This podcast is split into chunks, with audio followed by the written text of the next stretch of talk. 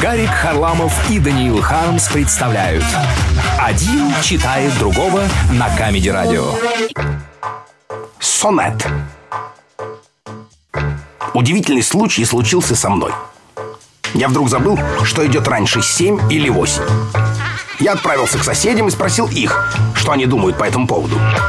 Каково же было мое удивление, когда они вдруг обнаружили, что тоже не могут вспомнить порядок счета один, два, три, четыре, пять и шесть. Помнят, а дальше забыли.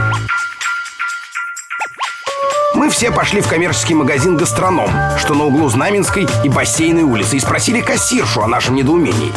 Кассирша грустно улыбнулась, вынула изо рта маленький молоточек и, слегка подвигав носом, сказала «По-моему, семь идет после восьми».